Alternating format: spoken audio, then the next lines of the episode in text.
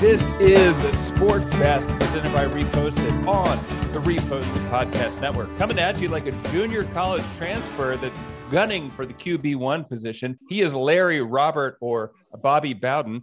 I am future NFL Commissioner Peyton Manning. Larry, when was the last time you went to a high school football game? Uh, you know what? It was like a couple of years ago. We went to the big SISH football game in San Francisco. Our babysitter was a high school uh, football player, big dude, and we were like, "Oh, we should go see him play." So we went with his parents and watched. It was really, it had like that high school feel. It was really fun. I love that. I um the thing that NFL football doesn't have is the band. I love the band. Our uh, ah. drum line in high school had this cadence that I still remember today. It was so great. They would go through the halls before a pep rally, playing the, the drum line. I loved it. I miss it. Oh, who doesn't miss a good high school football? Who doesn't miss a good high school? Friday Night Lights. Yeah. Oh, I started watching, rewatching Friday Night Lights last night, and I got so much anxiety. It took me a while to fall asleep after it was over. Nicole's like, I'm stressed out. I don't like this either. But uh, we talked earlier this week. I was so excited about Hard Knocks. I watched it. I hope you watched it too. Fire me up.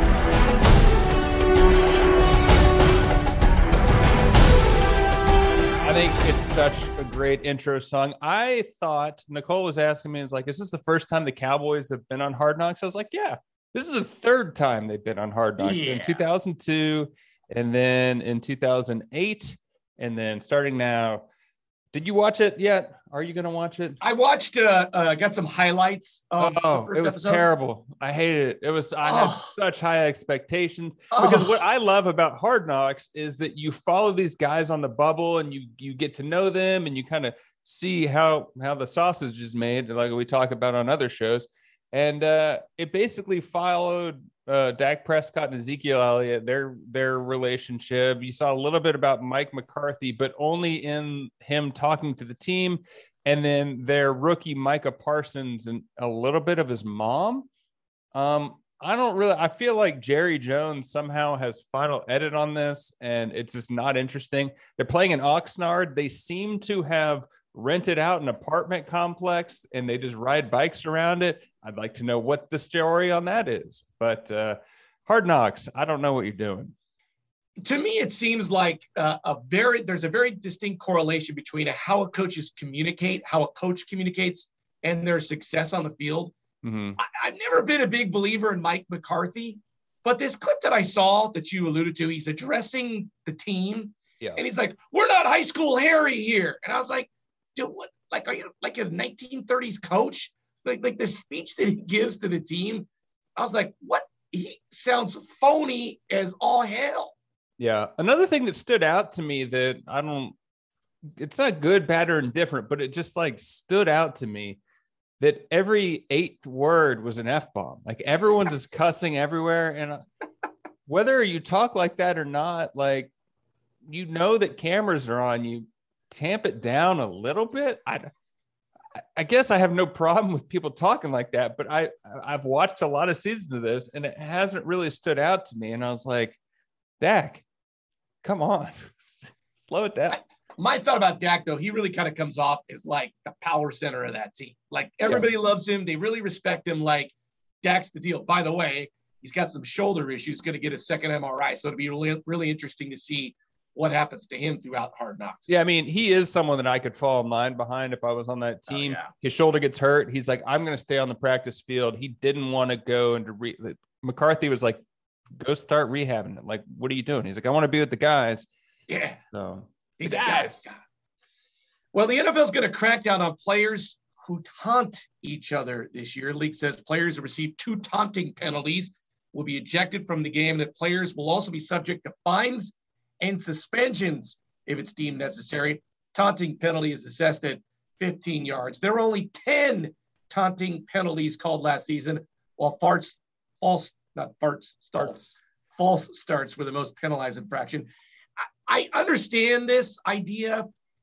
Is it the NFL like? Hasn't it been fun to see players like do their little touchdown things and blah blah? blah? Doesn't want the NFL want a little drama? Don't we want a little taunting? Kind of spur the heat of the game? I mean, I think so for sure. It's it it it gets the competitive spirit going. taunting makes it more interesting.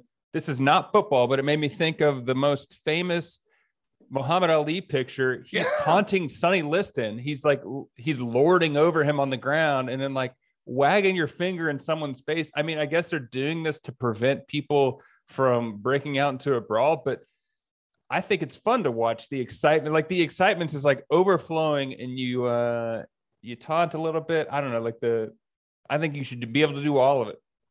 I, I suppose NFL is trying to like clean up their image and make it more family friendly so they could sell more stuff. I feel like they're just trying to make it PG, right? I guess that's all they're doing. I'm I'm I don't know. I I'm not on board with this. I'm not on board with I I don't know.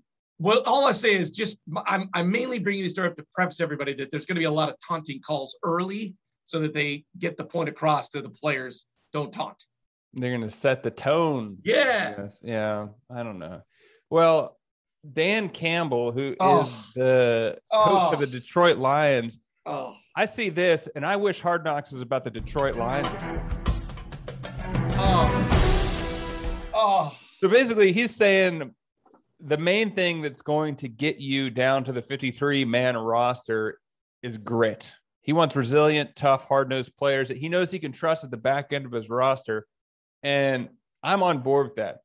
Also, if I'm a player and I'm looking at Dan Campbell, who's pretty jacked and looks like he could put some pads on and, and make a difference, and I'm looking at Mike McCarthy, I'm going to fall in line behind Dan Campbell every every day of the week. But um, I don't know. Do you think grit is going to be what breaks the Detroit Lions out to the Super Bowl? The only reason I inserted this story into the Sports Best lineup today is he said, "quote Dan Campbell, there are no turds on this team. there are no turds. That's I mean, I this is a great story and I love it and I, I wish it made I, I, hope it makes the biggest difference for you, but at some point grit doesn't really matter. Talent kind of overcomes and when you're looking at players in the NFL, I rather have the most talented player than the grittiest player, but we'll see what happens. What about turdiness? Like the turdiness player? I don't want to turn on my team. I don't want to turn on my team, Larry. That's a poop talk and Sports Best today. turd talk. Specific turd talk. uh, I guess we're creeping closer to college football season. The first college football poll out for the upcoming season. Alabama and Clemson are ranked one and two in the preseason coaches poll, followed by Oklahoma, Ohio State, Georgia. I could go through the whole thing, but all that to say, I did not see Colorado in the top 20. Now we haven't been in the top 20 for a while. This is an interesting uh, thing I saw about that because you look at the first place votes. Alabama has 63 first place votes. Clemson has zero, and number three Oklahoma has two first place votes. I'm always uh, there's some kind of ceremonial version in the coaches poll of um, not voting for. It's kind of like baseball, not getting a unanimous first round Hall of Fame vote. But why is Oklahoma getting two first place votes and Clemson's not? The only thing I don't like about these preseason polls, because they don't really matter that much, but they kind of matter in that they sort of set the tone yeah. of like, and so if I don't know who has the weakest schedule, Georgia, just just to say, right? If they run out the they run out their schedule, they go perfect, but they don't really play anybody, they get ranked higher because they were ranked higher to begin with, but they didn't really play anybody. They're like all factors should matter, and preseason polls not one of them. Yeah, it's uh it's kind of this you have these these uh, powder puff or whatever type games early on, so you can kind of maintain your undefeated record to get into the playoff. Uh, this is not in the lineup, but um, respect or shout out to recently passed Bobby Bowden. He was notorious oh. for like anyone that we wants to play us, we're going to show up and we'll play. We'll play Notre Dame in South Bend. We'll go to Norman and play Oklahoma or SMU. Like he was doing this being like because he put Florida State on the map. They weren't really that much of a football team, and he took them to who they are. Teams don't do that anymore. You look at uh, Texas, and they uh, they do little Nancy things, as they I, say. I do feel like the BCS is slowly changing that, and then they got their formula, and maybe if you played somebody good. I think it, the, the the boat is slowly turning, but not as much. They're still playing the cupcakes. I mean, I guess it's slowly changing, but also we don't have the BCS anymore. It's just a college football playoff, and then they're going to have I don't know they're going to more teams, and all of a sudden, my theory on the SEC becoming the new NCAA. So I think a lot of there there were slow changes. I don't know when the BCS came. Was it like 96, 93? Like it was in the yeah. 90s. And now we're that quickly went away. College football playoff. They're expanding the playoff. And so I don't know what's going to happen, but I'm guess I'm excited to see it. Do you have a favorite to win next year? Yeah, that's a great question. Don't you just pick Alabama and I mean Alabama's them? a safe bet. Right. Sure. Texas A&M surprising number 6 cuz I guess it's not that surprising but just growing up with Texas being the powerhouse. Last year Texas was 5 and 3 in conference and they're already preseason 19. I don't know. They they got the Notre Dame effect going. I don't want to go too deep into the woods, but I feel like I read that Texas A&M's starting quarterback got hurt, might be off the season or something like that. So that yeah. might not be a good. QB one is down. Speaking of Friday Night Lights, oh, I'm already having anxiety again. Oh, such a good show though. Moving from football to football, Woo! Lionel Messi and his move to PSG, which we talked about earlier, he is getting $41 million a year. That is all in. And uh, PSG announced that they uh, are paying a substantial part of that in cryptocurrency, which when you're talking about $41 million, I don't know what substantial means. A million dollars in crypto is substantial, but they are uh, paying them PSG tokens, which why not? I don't know. Does it make you want to buy the PSG token because Lionel Messi has some? Well, uh, you mentioned this the other day that Messi's agent is his dad. So mm-hmm. presumably his dad put this contract together. I'm not against cryptocurrency. I, I like the cryptocurrency, but I feel like if I was a athlete, just pay me in cash, and then I'll dabble in the cryptocurrency. Don't don't pay me in the cryptocurrency. Well, that could be wrong or right, but I don't know. I mean, it could be we're going to pay you $39 million, or we can give you 2 million more in crypto. And so I like I that. mean, you got to like diversify. I, I, don't like know that. if that's what happened. Um, can I buy a PSG token? Is that a thing I can buy? I think so because I was reading it about how it's basically you uh, fans can buy into it, and then it gives them uh, voting rights for minor decisions on the team.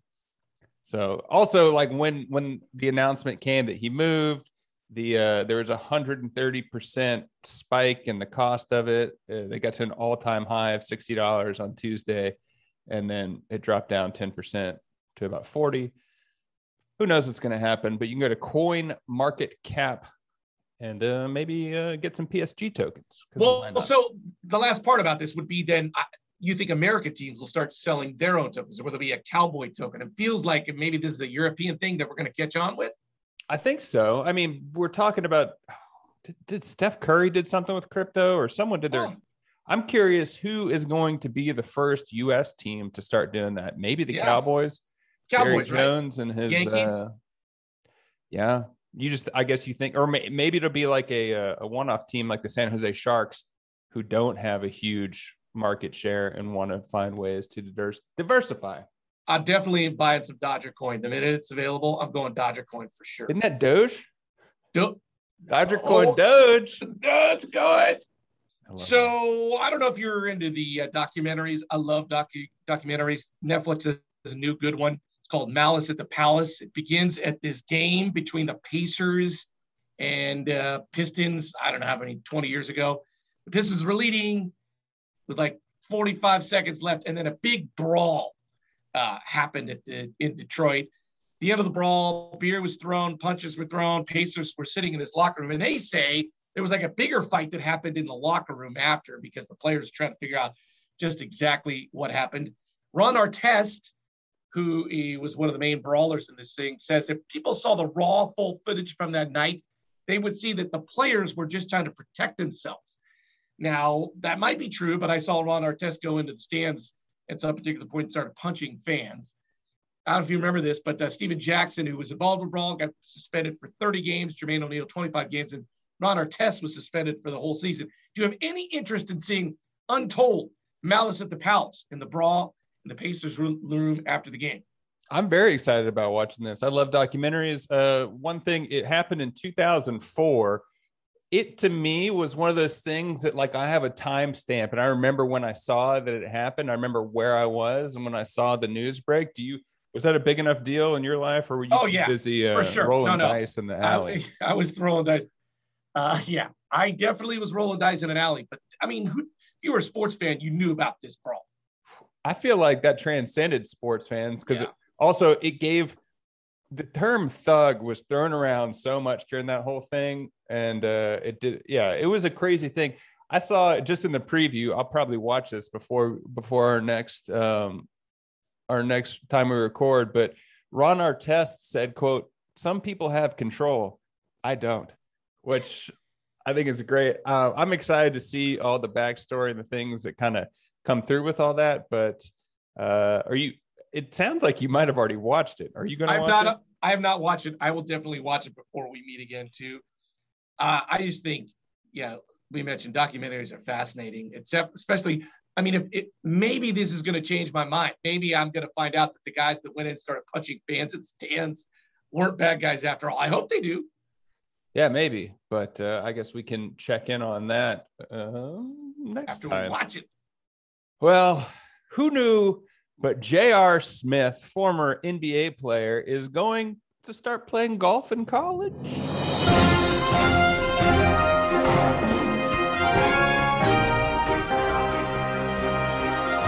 Before we get into it, apologies if I've told the story before, but my favorite J.R. Smith thing I've ever seen, this was years ago, but this girl sent him a DM on Twitter and she sent him a screenshot. She said, I'm going to your game tonight. And he responded, said, dope. And she gave him a smiley face. He says, Oh, really? And she goes, Oh, really? What? He goes, You trying to get the pipe? And to me, that's the funniest way to be like, What are you trying to do here, lady? Anyway, he's uh, uh enrolling at North Carolina A&T and uh, he's petitioning to play golf there. He, uh, according to PGA Tour.com, has a five handicap. I mean, why not? Why not? So I'm assuming that he played college basketball. Yeah. So then you can play college basketball, wait 20 years, and then go back and play college golf. Uh, yeah. I mean, your eligibility, I think, is for that sport. Uh, Was it Chris Weinke did that? When he was 25, he went to Florida State after six seasons of professional baseball. I'm not, I don't know if he played, I don't know if Weinke played uh, college baseball, but, or anyway, Weinke So- won a Heisman Trophy. So you could do that. Like you could play football for college, then you could go play golf, then you could play baseball, then you could play like lacrosse. You could just do all the sports. I guess so. Wow. I think it's great. Makes me want to go back to school and see if I can uh, get my crew career off the ground. I think that was a what As a sport can I yeah. what sport can I do they have backgammon? Is that a thing called I can set the Guinness Book of World Records for the biggest coxswain to compete on Division One crew. Aren't yeah, coxswains are tiny people. Yeah, in case in case people are not up to date with crew, coxswains are the small people barking orders at the front. This has been Sports Best. Thank you for listening.